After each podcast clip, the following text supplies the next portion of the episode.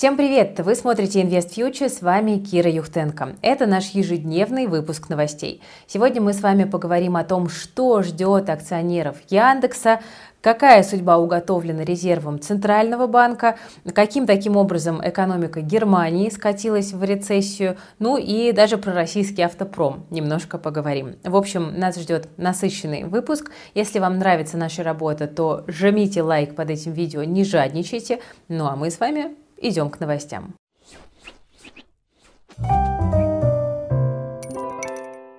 Вообще, каждый день в последнее время все больше подогревается тема возможной сделки по Яндексу. Эта сделка может повлиять на будущее компании и на наше с вами будущее, на будущее ее акционеров. Ну, давайте рассмотрим подробности.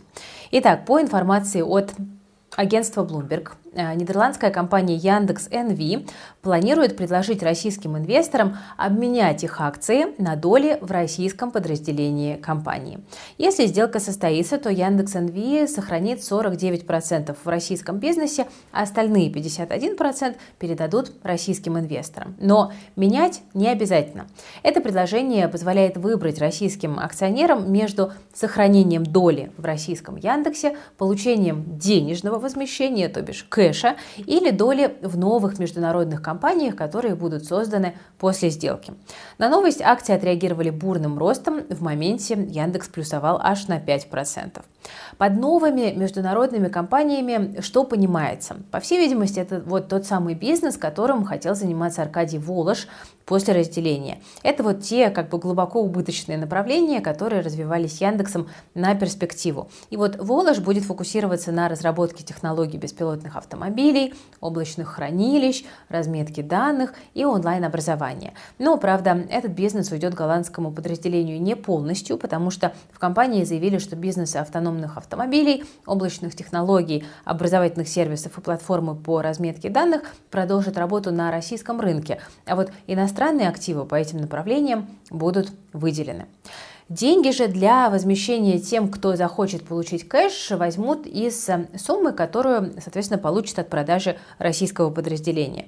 Интересно звучит, если, судя по слухам, сумма сделки составит около 3-4 миллиардов долларов, то хватит ли денег на всех желающих, если российские инвесторы вдруг поголовно решат забрать все деньги кэшем, а не акциями? Важно отметить, что Яндекс NV уже выпустил обращение, в котором заявил, что предложение было рассмотрено и отправлено на рассмотрение для проверки соответствия санкциям. Еще компания подтвердила слушок о том, что новые акционеры, то бишь Потанин и компания, не будут иметь контроля над компанией, его сохранит менеджмент. Но, правда, окончательный состав этих покупателей пока не определен.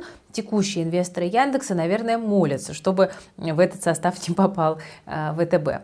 Ну, пока смущает то, что про замену иностранных бумаг на российские сказал только Bloomberg, а сама компания в своем обращении не подтвердила это. То есть, значит, возникает вопрос, а будет ли это действительно так? А если будет, то в какой пропорции и на каких условиях. Поэтому будем следить за развитием ситуации и держать вас в курсе.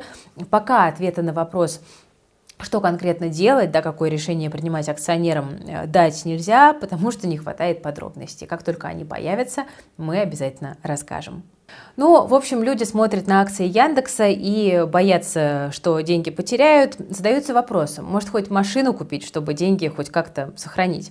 Но автомобиль, похоже, превращается обратно из средства передвижения в роскошь, потому что АвтоВАЗ сегодня сообщил, что Лада Веста NG в начальной комплектации будет стоить 1 миллион 240 тысяч рублей и выше.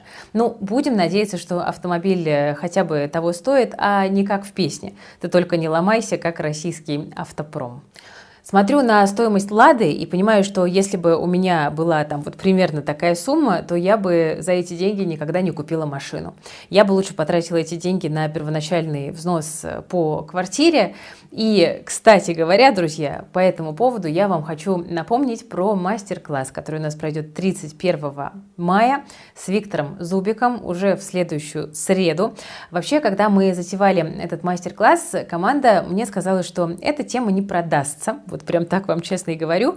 Ну, потому что пенсия это как-то, знаете, не то, что там вдохновляет и мотивирует людей, но я считаю, что это важно.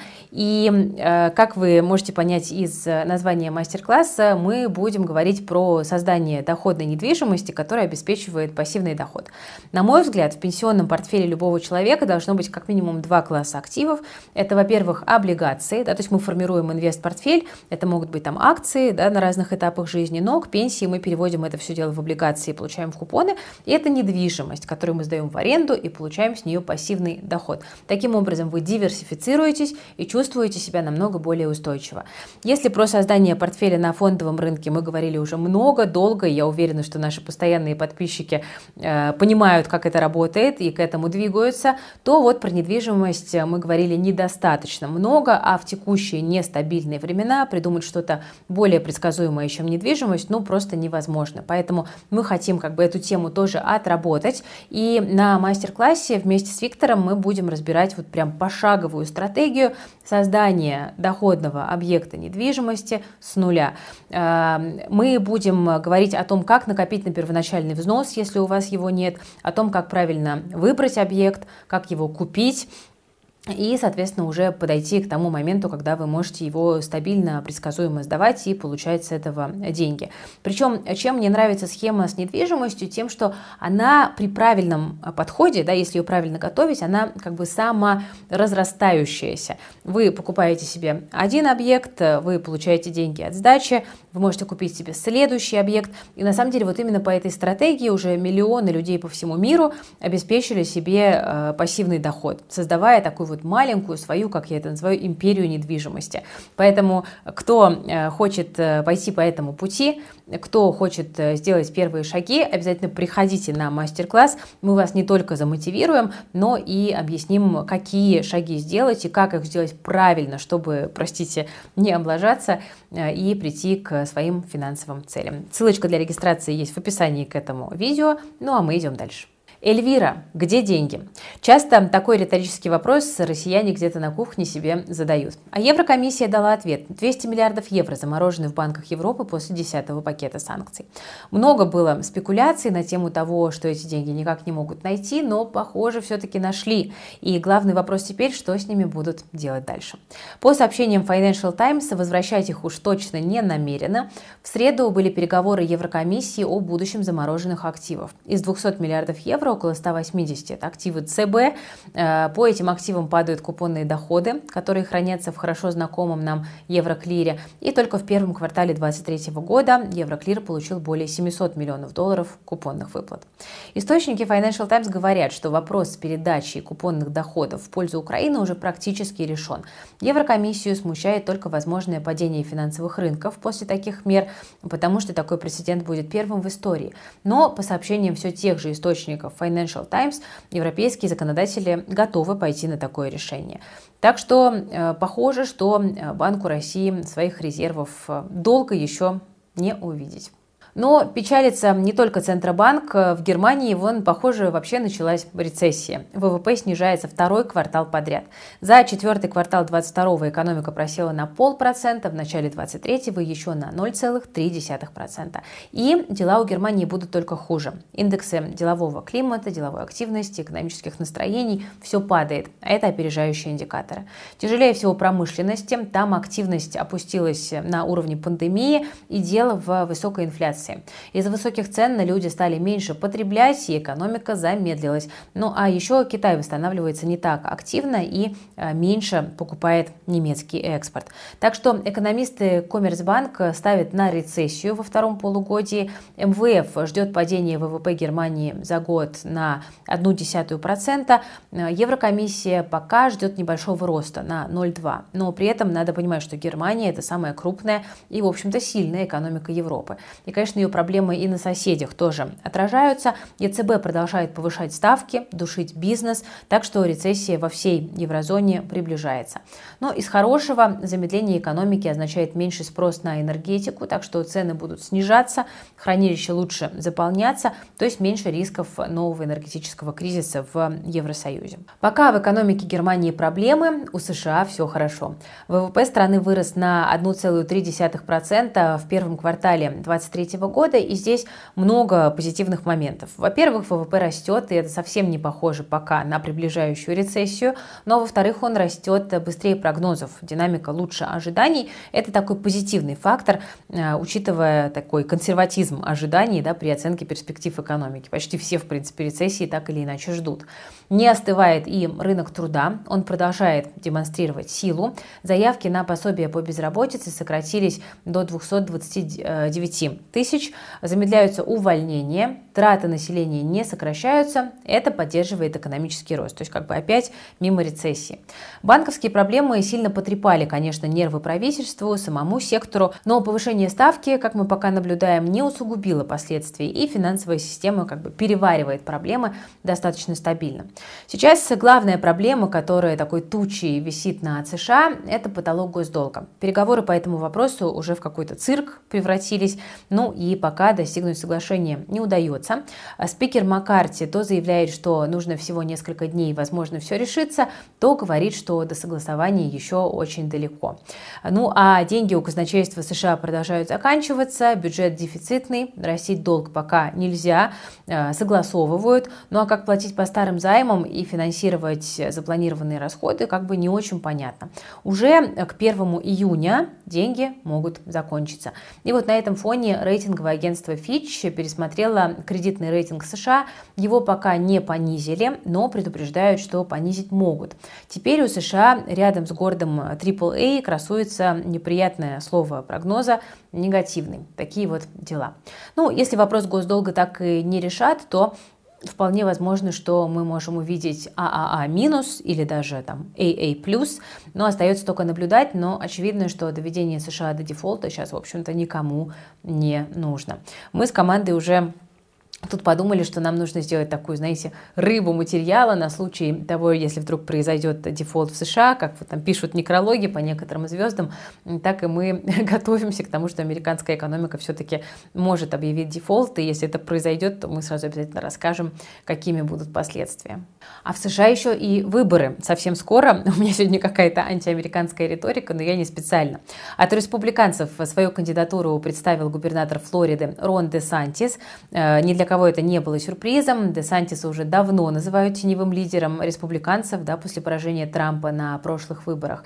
Вот что он сказал, цитата. «Я баллотируюсь в президенты, чтобы возглавить наше великое возвращение Америки. Это он сказал в беседе с э, Илоном Маском. Кстати, беседа получилась, э, честно говоря, довольно отвратительной. 20 э, минут общения политика с Маском не могло начаться. Хозяин социальной сети объяснил, что серверы не справились с количеством желающих подключиться. Ну а потом эфир постоянно прерывался. И в итоге из 600 тысяч записавшихся подключиться смогли только 160 тысяч, а послушать только 70 тысяч. На этот счет даже Байден поиронизировал. В разгар сбоя он опубликовал ссылку на сбор средств для своего штаба, подписав «Эта ссылка работает». Ну а Трамп заявил, что катастрофой станет вся компания его главного соперника. Десантис э, неоднократно высказывался, кстати, в поддержку криптовалют, а недавно в ходе разговора с Маском он заявил, что если президент Байден будет переизбран, э, биткоин вообще окажется под угрозой. По его мнению, текущая политика властей ведет к тому, что такие вещи, как биткоин, цитата, могут запретить. Так что э, работает на молодую аудиторию, как мы видим, господин Десантис. Цитата. «Нынешний режим явно хочет исключить биткоины. Если все это продлится еще 4 года, они, вероятно, в конце концов убьют биткоин. Так и сказал. Можно ожидать, что его политика будет крипторынок поддерживать. Рон также выступает против создания цифрового доллара, потому что он станет очередным средством контроля граждан. Видите, какой э, свободолюбивый кандидат. Но пока что у Десантиса мало шансов на победу. Во всех опросах он проигрывает Трампу в качестве кандидата в президенты США от республиканской партии. Но, тем не менее, у него есть деньги, хорошие результаты во Флориде, ну и в конце концов отсутствие судебных проблем, насколько мне известно. Так что предвыборная кампания может подравнять шансы Трампа и Десантиса. Но вот э, только если он хочет победить, таких казусов, как с Маском, лучше все-таки не повторять и связь как-то заранее э, тестировать. А на американском фондовом рынке может скоро появиться тем временем еще одна компания с капитализацией в триллион долларов. Это Nvidia, акции которой после сильного отчета стрельнули на 30%. С начала года плюс 170%, и капитализация уже 944 миллиарда долларов. Что там за такой невероятный отчет? Мы увидели, что чистая прибыль плюс 26% год к году, лучше прогнозов. Э, Bloomberg отмечает, что таких э, превышений прогнозов не было в последние 5 лет, а на этот квартал компания прогнозирует выручку на 50% выше ожиданий экспертов. Главный драйвер здесь это хайп искусственного интеллекта. Для этой технологии нужны сервера и специализированные чипы, которые NVIDIA как раз-таки производит. И аналитики ждут, что гонка искусственного интеллекта поддержит спрос на чипы компании еще несколько кварталов. Так что имейте в виду, не у всех компаний все плохо, даже в кризис. Ну, на этом, друзья, я буду заканчивать. Спасибо за внимание. Надеюсь, что выпуск был для вас полезен. Если это так, то не забывайте ставить лайк под этим видео, подписываться на канал Invest Future и жать на колокольчик. Ну и еще раз напоминаю про мастер-класс по недвижимости. Ссылочка для регистрации на него есть в описании к этому ролику. Не пропускайте, потому что он будет супер э, практический, и э, мы дадим вам э, все необходимое для того, чтобы вы начали обеспечивать свою будущую пенсию самостоятельно. С вами была Кира Юхтенко, команда проекта Invest Future. Берегите себя, своих близких, свои деньги. Всем пока.